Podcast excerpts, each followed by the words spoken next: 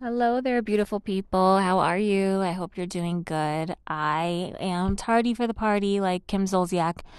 And that's because life was lifing last week and it's still happening. So I'm not in a position right now to really explain the dirty details of everything, but I have really, really good reason for why I did not upload anything last week. But I apologize that I um, left you guys hanging, and I'm here hopefully to redeem myself. And on that note, let's just get right into it because admittedly, I don't have a ton of energy. So, and the point I'm trying to make in this episode is really, really straightforward. So it doesn't really take much back and forth to get to the, the nuts and potato, the nuts, the meat and potatoes of what I want to say. And who I want to talk about is the one that got away and you might know him as Pharrell Williams, who is, among many things, now most recently is the creative director for Louis Vuitton Men's, um, which is a really, really big deal in the fashion industry overall. And um, he's not a stranger to fashion, he's not a stranger to creating clothing lines and being the creative force behind clothing lines, but this is a really big undertaking for him and uh, it's got the whole fashion industry ablaze and chirping and there's a lot of polarizing opinions about Pharrell and his place in this world and that's part of what I want to talk about today. So I said this before in an earlier episode on here about Beyonce actually and just kind of my musings on celebrity clothing lines and celebrity endorsed clothing lines in general and I kind of pointed out Pharrell because I thought he was, I guess, for lack of a better word, like the antithesis to Beyonce and all of her failed attempts at creating her own clothing lines.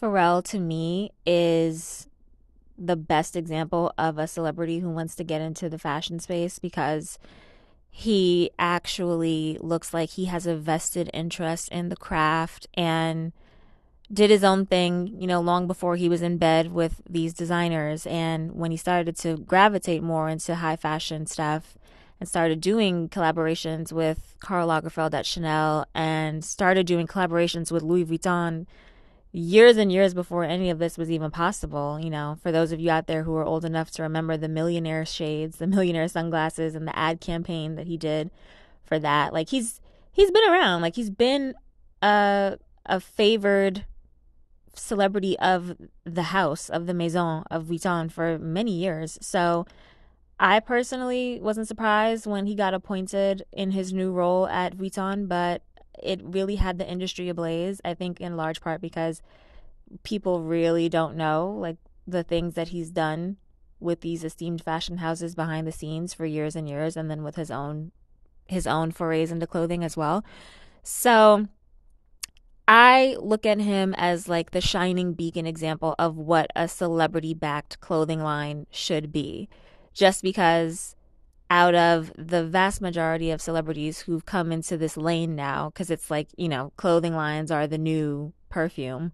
Remember when everybody and their mom had a perfume in the 2000s? Beyonce as well. um, I feel like clothing lines are now are are to today what the perfumes were back then. So everybody and their mama wants a clothing line, basically, if you have even the slightest following. And I don't think I'm giving a hot take if I say that most of the time these celebrity backed clothing lines feel incredibly disingenuous and they feel like a cash grab and they feel like your heart's not really in it.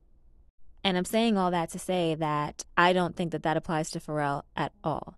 Like, if there is going to be a celebrity clothing line and you are going to do it, Pharrell is exhibiting the best way to do it.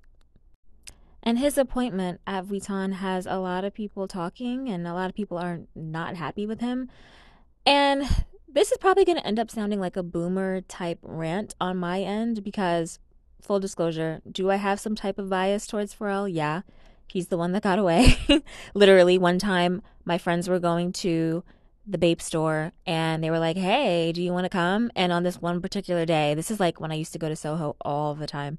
This one particular day, I was like, No, nah, I'm kind of burnt out. I'm going to go home. And the one day I didn't go, guess who shows up randomly out of nowhere and shakes hands and takes pictures and exchanges information with my friends? Pharrell. he was right there in the palm of my hand. All right. One chance encounter could have changed my life. So, you know, I'm not bitter, but on top of the being the one that got away, I just in general am a huge, huge fan of Pharrell. I think that he's one of the best contemporary multimedia artists of of my generation. Um, I just think he's great. I think he's great at what he does.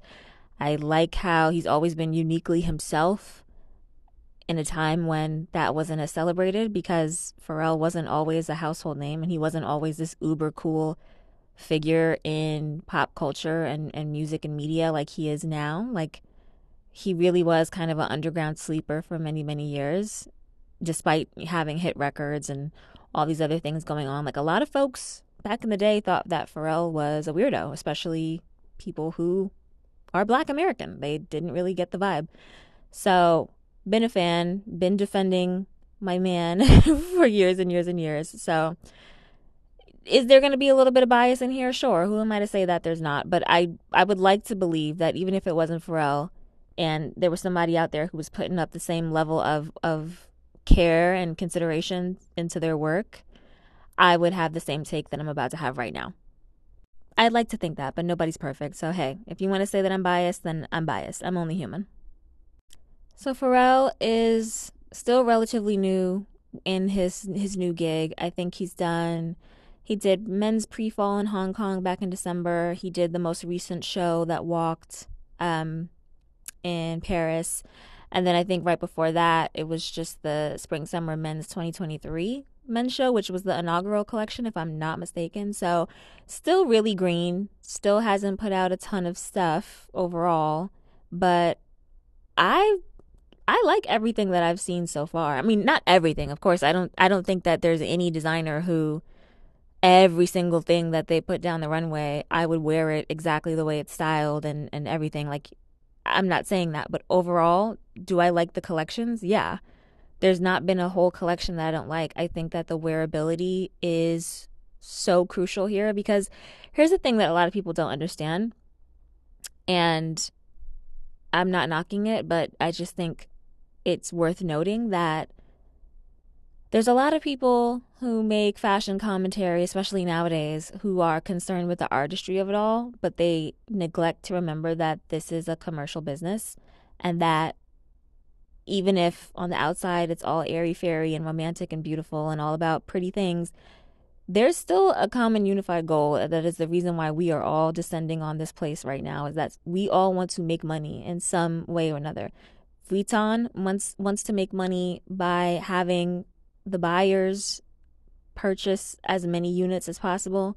They want the editors to write about the collection as much as possible and use the samples for editorial styling as much as possible and have the celebrity stylists pull a garment for their A-list client to wear on the red carpet and get a ton of press as much as possible. Like everybody who descends on these fashion shows traditionally, maybe not so much nowadays now that they have influencers and just people there who really aren't there for the commercial part of it anymore, but traditionally everyone descends on a fashion show because they want to make some money and they're all going about it in their own way.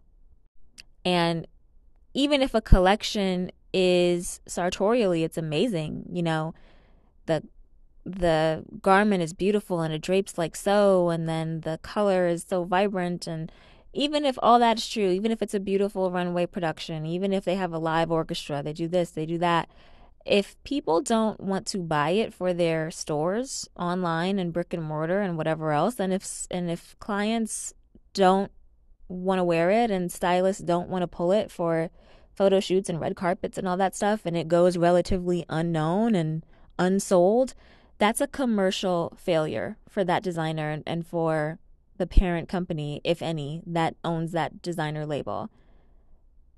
It may be a triumph in the name of art, but it's a failure in the name of commerce. And I think that's what a lot of people fail to realize when they give their fashion critiques.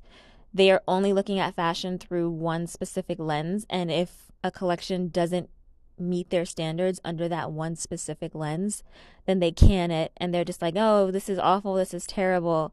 But there are so many things that folks who consider themselves highbrow think are awful and terrible that sell out like gangbusters. You know, folks hate on Justin Bieber and say that Justin Bieber's music is terrible. All his music is not terrible, by the way. I, I don't believe that. But the man is selling records. Maybe not now, maybe not now, but like at some point he was the hottest thing out. He was hotter than fish grease. And you cannot deny that.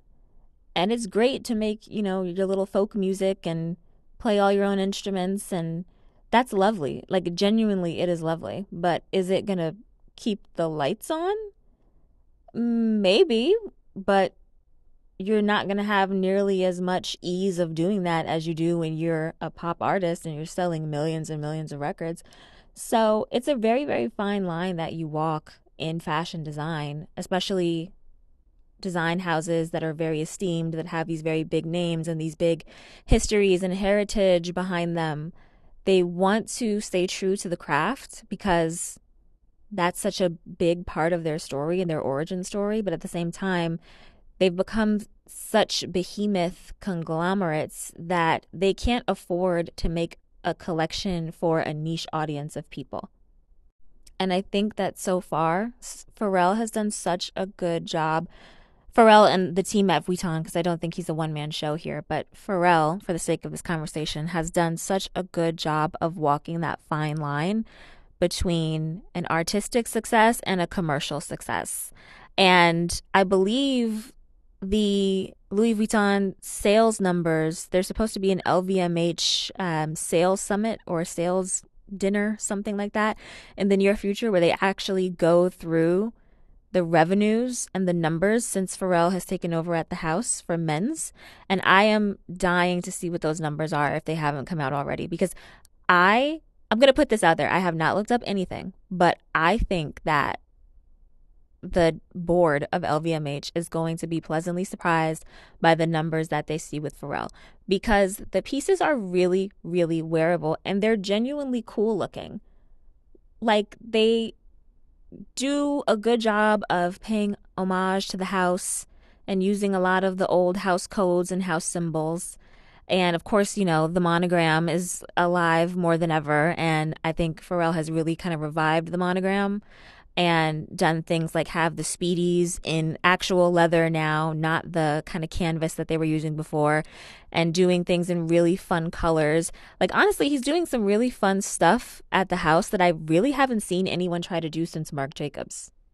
Like, when Marc Jacobs came to Vuitton, Vuitton was an old lady brand, in my opinion, before Marc Jacobs signed on. And then he did really cool, innovative things at the time, like partnered with Takashi Murakami to make the Murakami LV collaboration bags, which are super cute and highly sought after today. And he did the graffiti collection with Stephen Sprouse.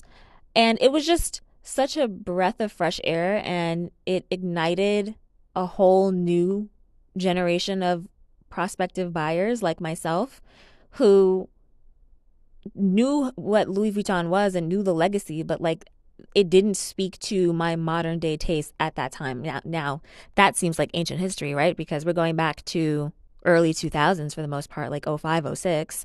But I think that Vuitton Men's is going through that wave now with Pharrell. It's time to liven up the brand. It's time to do some fun and innovative things and inject some cool factor that the brand hasn't had in a while, in my opinion. So, like I said, we have these cool things like the colorful speedy bags that are in leather now. Um, you know, you have your one off kind of novelty item, which was the millionaire speedy bag that someone may or may not buy, but you know, it's it's good press, whatever, I get it.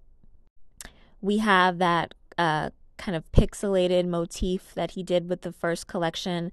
I'm sure it has a specific name, but I don't recall the specific name of, of that pattern. But he's playing with some really, really interesting ideas, and it just feels really contemporary and fresh.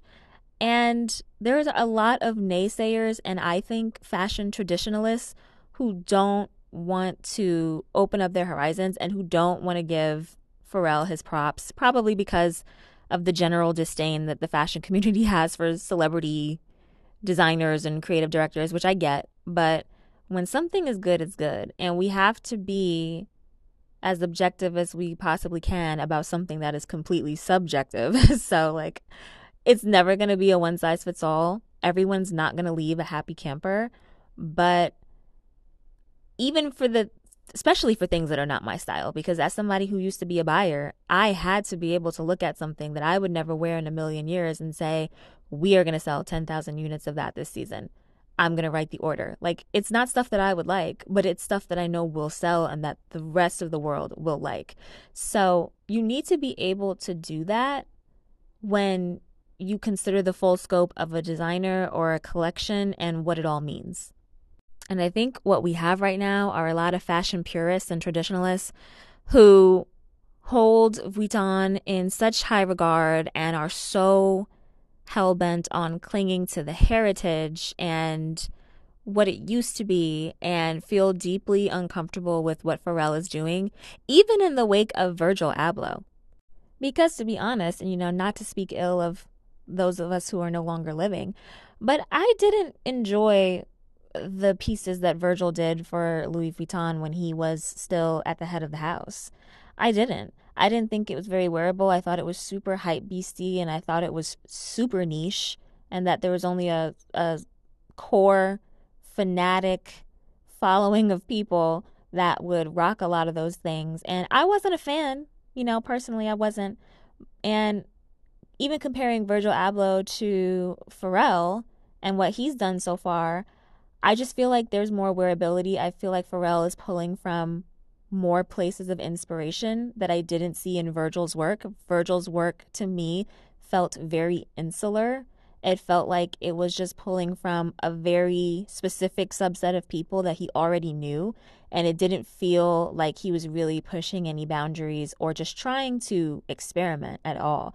I didn't get that vibe you can disagree and that it's totally fine. But I didn't get that vibe from Virgil, and I do get that vibe from Pharrell. And I'm actually really surprised and a little disappointed to see the purist kind of old world, old guard takes in regards to his collection.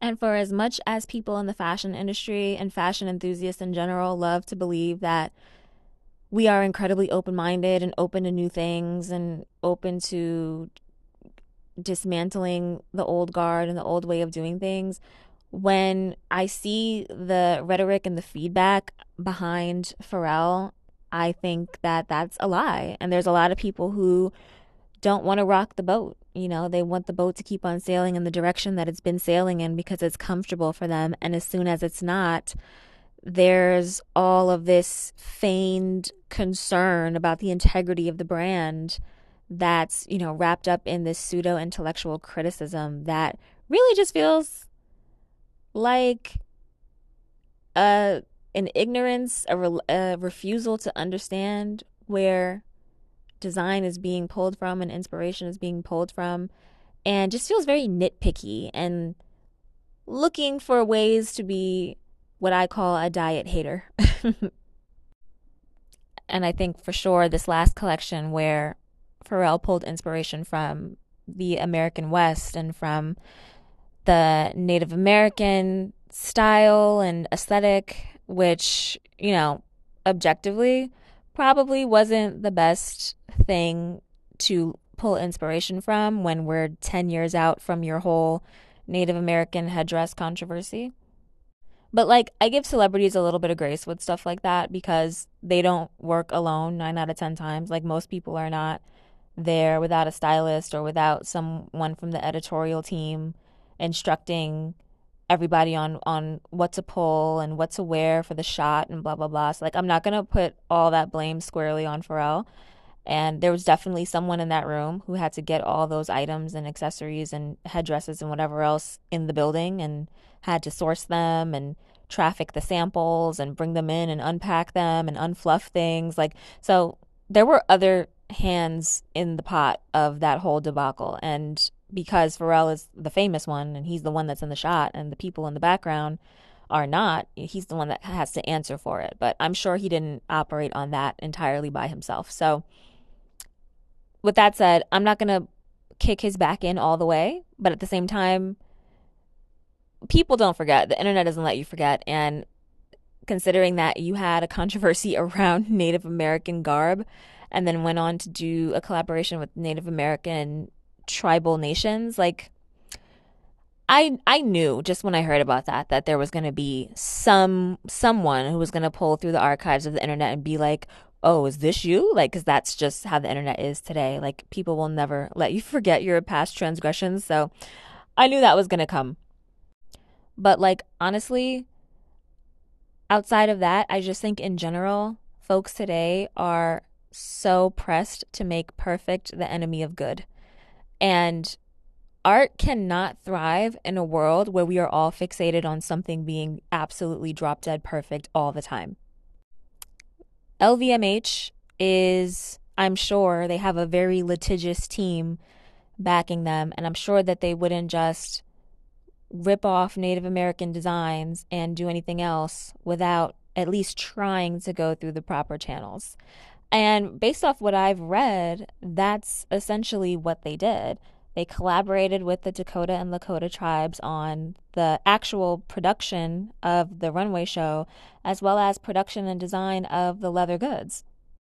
There was also a live band or some type of live music component at the runway show that had people from those Native American tribal nations there as well in attendance as part of the interactive portion of the show. And I mean, I just feel like everyone is hell bent on saying that you're not doing enough. And sometimes that criticism is totally warranted, right? Like sometimes you genuinely didn't try hard enough, and that's just the bitter pill that you have to swallow sometimes. And life just is like that. But nowadays, I just feel like no one's ever happy, and everyone is so hyper fixated on finding the crack in the foundation of literally everything under the guise of being intellectual in art and design that what's happening is you're just sucking the fun out of everything because if you want to be a contrarian, then that's exactly what will happen. Like if you want to look for something that is wrong, you will always find it. Why? Because nothing is ever flawless, nothing is ever perfect. So if you're going to make it your mission to find the flaw in everything, that's all you will ever see. So like I saw one take for example on TikTok from a fashion creator who I I really respect their platform and and their takes. So this is not a personal critique at all. But they were saying things like, "Oh, why didn't we partner with these black cowboy associations in downtown Compton, Los Angeles and donate proceeds?" And I'm just like, "Listen. Listen there's always more that we can do. You can always do more than what you're doing right now. Every single one of us, whatever we're doing, even if we feel like we're pushing it to the absolute limit, there is always somebody who can wag their finger at us and be like, but you could do a little bit more. And technically, yes, in theory, they are right. You could always do a little bit more. But again, do not make perfect the enemy of good. Ralph Lauren has been showing white people in his ads wearing Native American turquoise jewelry and Native American swag for generations. And everyone lived. And I'm not saying it was right at all. I'm not saying that. But I'm saying that to go from that to what we have today, where we have actual tribal nations involved in the production and the, and the design of whole entire collections, means that there's progress being made and that we're moving in the right direction. And let's just take a moment to pat all ourselves on the back and clap and say, look at the changes that we've made in such a short amount of time. We went from having no Native Americans in Ralph Lauren ads for decades to now having Native Americans on the runway in Paris and helping design bags and leather goods for a design house that sells majority leather goods. And that's amazing.